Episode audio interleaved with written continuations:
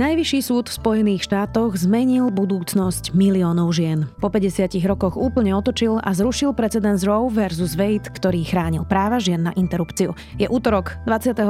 júna, meniny má Beata a bude dnes veľmi teplo, 29 až 36 stupňov. Vítajte pri Dobrom ráne. V dennom podcaste denníka SME moje meno je Zuzana Kovačič-Hanzelová.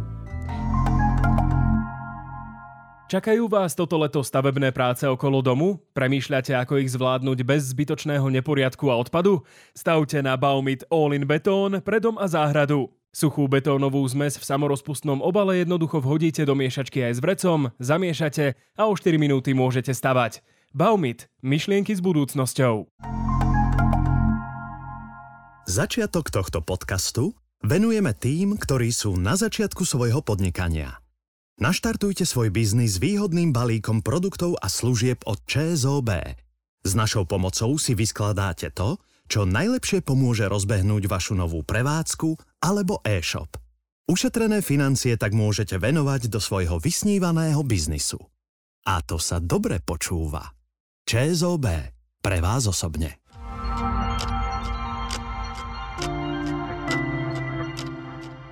A teraz poďme na krátky prehľad správ. Ruský raketový útok zasiahol nákupné centrum v Kremenčuku. Guvernér Poltavskej oblasti Dmitro Lunin informoval, že na mieste sú obete. K útoku sa vyjadril aj ukrajinský prezident Zelenský, ktorý napísal, že v nákupnom centre bolo viac ako 1000 civilistov. Počet obetí je nepredstaviteľný, napísal Zelenský. NATO výrazne navýši počet ozbrojených síl v stave najvyššej pohotovosti, z terajších približne 40 000 vojakov na viac ako 300 000. Vyhlásil to šéf NATO Jens Stoltenberg. Európska komisia predbežne schválila žiadosť Slovenska o prvú platbu takmer 400 miliónov eur z Fondu obnovy a odolnosti. S radosťou oznamujeme dobrú správu pre Slovensko, uviedla šéfka Európskej komisie Ursula von der Leyen. Rusko sa dostalo do vynútenej platobnej neschopnosti. Niektorí majitelia dlhopisov ruskej vlády totiž uviedli, že nedostali úhradu úrokov, ktoré boli splatné už pred mesiacom. Tolerančné obdobie na úhradu uplynulo v nedeľu. Aktuálne sa extrémne sucho nachádza na vyše tretine Slovenska. Najhoršia situácia je na východnom a miestami aj na strednom Slovensku. Deficit pôdnej vlahy sa nachádza na 99,5% Slovenska. Informuje o tom Slovenský hydrometeorologický ústav. Viac takýchto správ nájdete na sme.sk.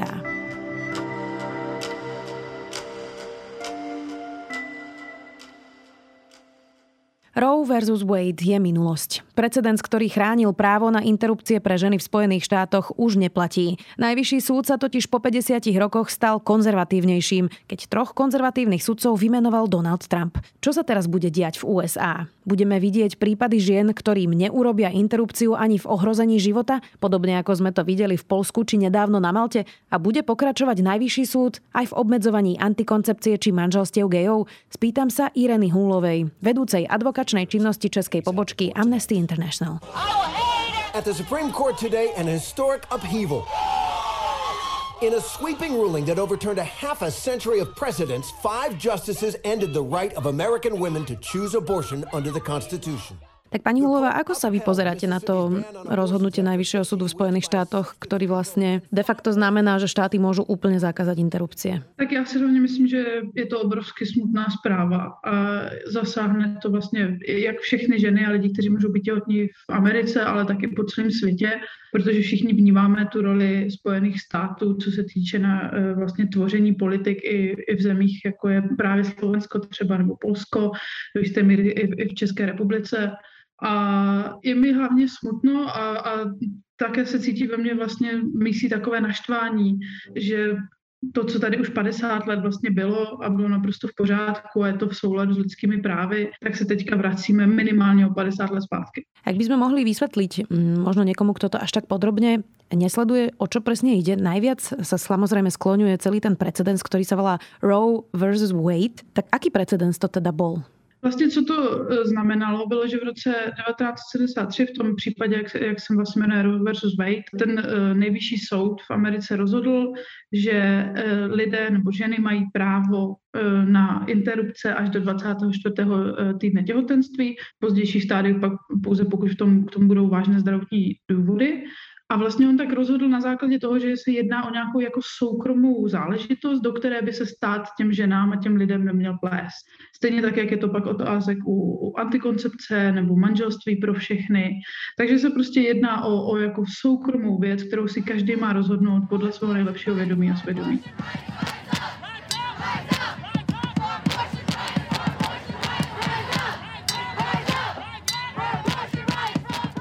Ide o veľmi tvrdé rozhodnutie, ktoré teda rozhodol Najvyšší súd v Spojených štátoch. Pôvodne sa hovorilo, že by mohli začať postupne obmedzovať tie práva, že by to nemuselo byť naozaj takto mimoriadne zvrátenie vlastne toho precedensu Roe v. Wade. Čo to podľa vás teda spôsobí?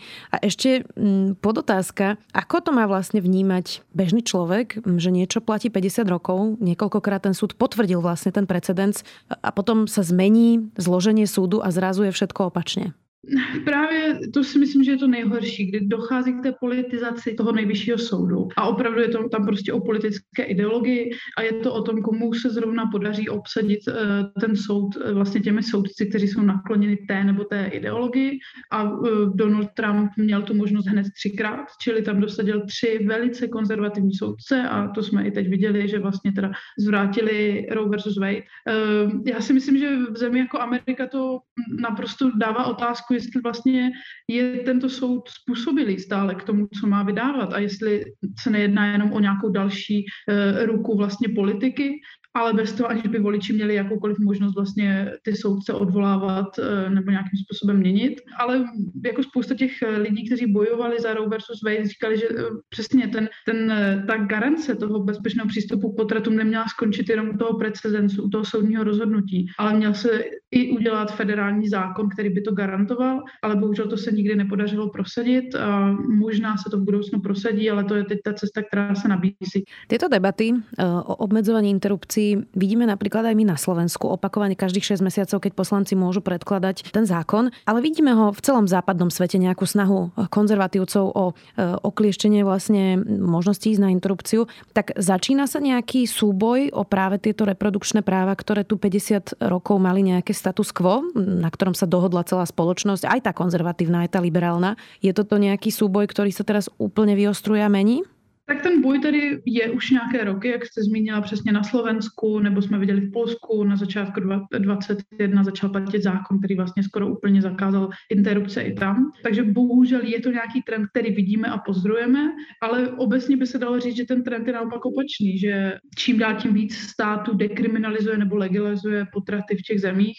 Já myslím, že od roku 1994 90 států legalizovalo nebo dekriminalizovalo potraty a zároveň Evropský parlament, myslím, přijmul nějaké jako rezoluci, která říká, že právo na potrat se rovná lidskému právu. A od stejného roku toho 1994 pouze 3 země naopak zpřísnily přístup k potratům. Takže já myslím, že ten trend naštěstí je takový, že se spíš přistupuje k té dekriminalizaci a legalizaci, ale je to samozřejmě znepokojící, že země jako Amerika šla teďka naprosto opačným trendem. Kam to vlastne až môže zájsť? To, čo sa vlastne spustilo aj v rámci tej debaty v Spojených štátoch je, či to neohrozí aj nejaké iné ľudské práva, ktoré už v Amerike majú. Teda napríklad najkonzervatívnejší sudca Clarence Thomas napísal v tom svojom zdôvodnení a potvrdení toho, že aby kolegovia prehodnotili všetky prípady tohto súdu, ktoré zakladajú aj práva antikoncepčné alebo teda manželstiev gejov, tak môže to byť naozaj v niektorých štátoch, samozrejme nie vo všetkých štátoch Spojených štátov amerických, taká novodobá Handmaid's Tale. Naozaj si to máme predstaviť, že to môže smerovať až k obmedzeniu užívania antikoncepcie, alebo je to tento jeden ultrakonzervatívny sudca, ktorý iba načetol nejaké svoje videnie sveta?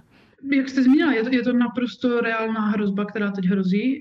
Přesně právo na antikoncepci, manželství pro všechny se zakládá stejně na precedencu, vlastně, který se odráží od toho 14. dodatku americké ústavy. A čili se to teď nabízí, aby tyto případy také došly k Nejvyššímu soudu. A je to třeba otázka času, než nějaký stát vlastně udělá zákon, kde budou zakazovat nebo omezovat přístup k antikoncepci nebo manželství gejů a lezeb. A když ono by to chvilku trvalo, než to probubla všemi těmi soudy, než se to pak dostane před ten nejvyšší soud. Takže já jako nečekám, že by se něco takového dělo třeba v následujícím roce nebo dvou, ale reálně to hrozí, protože víme, že ti stejní lidé, kteří vlastně bojovali za zákaz interrupcí, tak bojují za zákaz antikoncepce, za zákaz manželství pro všechny a věřím tomu, že ta skupina by ráda viděla, aby i tyto práva byly lidem odejmuty. Zase to, já neříkám, že je tam teď většina soudců, kteří by pro toto hlasovali. Ano, slyšeli jsme, že to byl teďka jeden soudce, který se takto přímo vyjádřil, ale za třeba 5 let ti soudci můžou odejít, těžko říct, jaký prezident bude v té, nebo prezidentka bude v té době v Bílém domě a může tam dosadit ještě více konzervativních soudců a soudkyň, kteří pro toto budou hlasovat. Ta cesta tam určitě je a Roe versus Wade je velice důležitý právě precedens pro toto. The conservative majority of the Supreme Court shows how extreme it is, how far removed they are from the majority of this country. They made the United States an outlier among developed nations in the world. But this decision must not be the final word. Hoci to zdôvodnenie má viac ako 200 strán, čítala som dnes články aj o tom, že je veľké sklamanie, že najvyšší súd sa vlastne vôbec nevyjadril k takým tým dilemám, ktoré sú extrémne samozrejme, ale dôležité práve pri tejto otázke, a to je život matky, ohrozenie života matky versus teda ten plod, alebo teda incest a znásilnenie. Toto si teda tiež budú určovať jednotlivé štáty, alebo sa to tiež postupne ešte dostane na najvyšší súd, ktorý to neskôr bude musieť vyprecizovať? Tak teď to bude dáno těm státům a ty si to budou moct sami rozhodnout vlastně ve všech těch případech a už teď se ta legislativa liší, už teď v současné době vlastně 13 států má zákony, které vlastně automaticky zakazují potraty ve chvíli, kdy Roe versus Wade padl a je to vlastně hrozný, že ženy jsou tam teď stavěny do kategorie druhořadých občanek, které vlastně nemají stejné právo, jako tam mají muži, kdy vlastně ten stát může rozhodovat i o jejich zdraví a životě. A viděli jsme to například v Polsku, kdy v loňském roce byly 2 případy, kdy podle rodin těch žen ženy zemřely, protože doktoři se jim báli udělat potraty právě kvůli tomu zákonu, který tam vlastně skoro ve všech případech je zakazuje. Takže se můžeme dostávat do vlastně stejných podmínek a ty příběhy žen, které vlastně musely podstoupit interrupci kvůli zdravotním důvodům, protože tam přímo hrozilo, že zemřou, jsou opravdu hrozné. A představa, že vlastně nemají to, že nemůžou, nebo že mají letět do státu, který je prostě tisíce kilometrů daleko a je tam jedna klinika a před tou klinikou stojí desítky lidí, kteří na vás pokřikují, že jste vražedkyně, že prostě Bůh vás potrestá a podobně. Já si to jako vůbec neumím představit, co ty ženy zažívají, ale tohle je reálná situace, která už tam často i teď byla. No já myslím, že je důležité říct, že ona ta situace i předtím, než padl Roe versus Wade, nebyla vůbec růžová, že tam často jsou státy, kde byla třeba jenom jedna potratová klinika. Takže vlastně dostat se tam na ten potrat často bylo velice těžké, už za současné situace. A když vlastně Texas udělal ten zákon, který vlastně zakazuje veškeré potraty po 6. týdnu těhotenství, tak to vedlo právě k zavření ještě více potratových klinik a ta průměrná jednosměrná vzdálenost, kterou žena musela absolvovat, aby se dostala na potratovou kliniku, se zvýšila z 19 kilometrů na 400 kilometrů. Já myslím, že cestu až 400 kilometrů, abyste se tam dostala, to už jen to omezuje hrozně, kdo je vlastně má ten přístup k těm bezpečným potratům. A to se samozřejmě není stíží pro desítky milionů žen. Posledný týždeň sme videli aj prípad na Malte, kde teda bola žena zo Spojených štátov, ktorí odmietli vykonať interrupciu napriek tomu, že naozaj bol ohrozený jej život a dokonca jej nechceli dovoliť ani vycestovať z krajiny, aby mohla teda tú interrupciu a zachrániť si život absolvovať v nejakej inej krajine a musela s tým ísť až na súd. Ono to trošku naznačuje aj to, že v niektorej krajine zakázali úplne interrupcie, vôbec neznamená, že tie interrupcie sa prestanú vykonávať. Oni sa vykonávajú ďalej, ale buď na nejakom čiernom trhu, alebo nebezpečne pre tie ženy. Toto bude teda, máte pocit, realita v niektorých štátoch, ja neviem, Mississippi, Texase, takto to bude vyzerať? 100%. Určitě. Já si myslím, že to jsou situace, které tam budeme vidět a budeme je vidět daleko častěji, protože samozřejmě Malta a Polsko jsou relativně malé země oproti americkým státům. Takže 100% tam uvidíme takovéto případy a je to šílené. Prostě oni se ohání tím, že vlastně chtějí zabránit tomu, že ten plod teda zemře nebo bude odejmut, ale už jako jim vlastně nezajímá, nebo nezajímají se do stejné míry o ten život té ženy. Zejména v těch případech, kdy ten její život je přímo ohrožen. Já nevím, jak tyto lidé si to vysvětlují, že vlastně ten život té ženy není tak důležitý. Na druhé straně, ako vlastně nájsť ten prienik v tejto otázke, obzvlášť interrupcie aj na Slovensku veľmi polarizujú spoločnosť, pretože prosto už z podstaty celej tej témy niekto je za a niekto je proti a medzi tým nie je veľmi veľa možností na výber. Spoločnosť je rozdelená aj v Spojených štátoch naozaj veľmi. Ako vlastne nastaviť tie pravidlá, aby napríklad aj tí konzervatívci, ktorí legitímne môžu mať videnie sveta také, že je to vražda, nemali pocit, že žijú v krajine, kde sa práve im upierajú tie práva za to, že sú konzervatívni? Já to naprosto chápu a každý má právo na to vlastně si myslet, že brát to tak, že vlastně momentem početí se jako zrodilo dítě, nebo už je to dítě a není to jenom plod, jako to mluvíme například my, ale je to přesně o tom, měla by to být osobní volba, je to nějaký jako morální problém, který by si měl každý rozhodnout sám za sebe a měli by si to rozhodovat ty lidé, kterých se to týká, toho jejich vlastního těla. Tam je hrozně důležité respektovat to vaše tělo, vaše volba. Prostě ty konzervativci, kteří volají po tom, že je to vražda, že ty ženy by to měly donosit, to není jejich tělo. My jim ten plod nemůžeme dát, aby ho teda donosili. Možná v tom případě by ta debata byla trošku jiná, ale pokud prostě je to ta žena, je to její zdraví, je to potenciálně opravdu její život, který je tím ohrožen a může to vést k jejímu úmrtí, tak by to mělo být na zvážení její a potenciálně jejího doktora nebo doktorky, partnera, ale rozhodně by to neměl být stát nebo nějaká ultrakonzervativní skupina, která navíc má teda jiný pohled na potraty, než máte vy. Ale prostě pro nás je to zásadní lidské právo a neměl by o tom rozhodovat někdo další, než ta žena samotná. Počet interrupcií asi neteší nikoho, nie je to žiadna radostná vec ani pre ľudí, ktorí ho podstupujú. Tak čo by ste navrhovali vy, aby sa teda znížil počet interrupcií? Lebo ten cieľ mám pocit, že majú spoločný aj konzervatívci, aj liberáli. Já myslím, že máme společný cíl a z těch výzkumů a odborné literatury víme, že pokud chceme snižovat potraty, tak by naopak měly být přístupné, měly by být dobré sexuální nebo vlastně vzdělání ve školách, sexuální výchova, mělo by se o tom naopak mluvit, jak se chránit, jak mít bezpečný sex, což jsou často věci, které právě tyto konzervativní lidé nechtějí. Stěžování přístupu až k jakékoliv antikoncepci, znovu, to jsou věci, které naopak vedou k nechtěným těhotenstvím. Takže to jde jako všechno ruku v ruce a pokud jim opravdu jde o snižování počtu potratů, tak je to nejenom dobrá sexuální výchova nebo rodinná výchova, ale je to i vlastně podmínky, které jsou pro lidi, které chtějí vychovávat děti. Ať už je to dostupnost školek, jeslí, půlúvazky v práci a opravdová podpora rodin s dětmi, která není tam jenom, když jsou ve 12. týdnu těhotenství, ale která je opravdu nastavená od toho momentu, kdy se dítě narodí, až než mu bude, já nevím kolik let.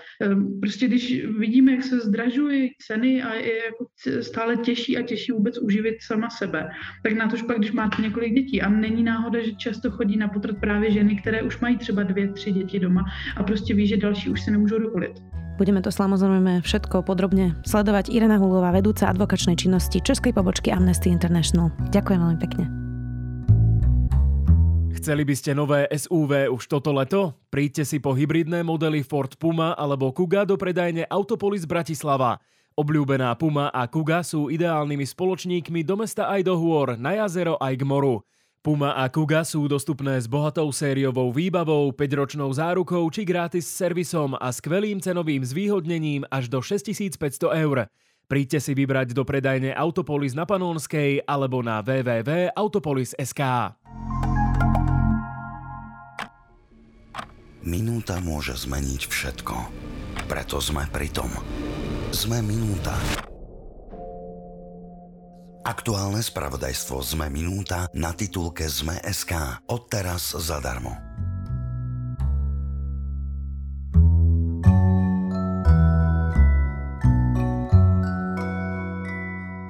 Téma interrupcií polarizuje a je ťažká. Pre mnohých je nemožné rozprávať sa o nej pokojne a racionálne. Ezra Kleinovi sa to však podarilo a vo svojom podcaste zverejnil hodinovú diskusiu o argumentácii oboch strán. Pre aj proti správneho a etického hľadiska. Dilemy morálne aj právne o interrupciách sú môj zaujímavý tip na záver v podcaste The Ethics of Abortion. Nezabudnite, že dnes vychádza aj nový diel pravidelnej dávky. Do počutia opäť zajtra.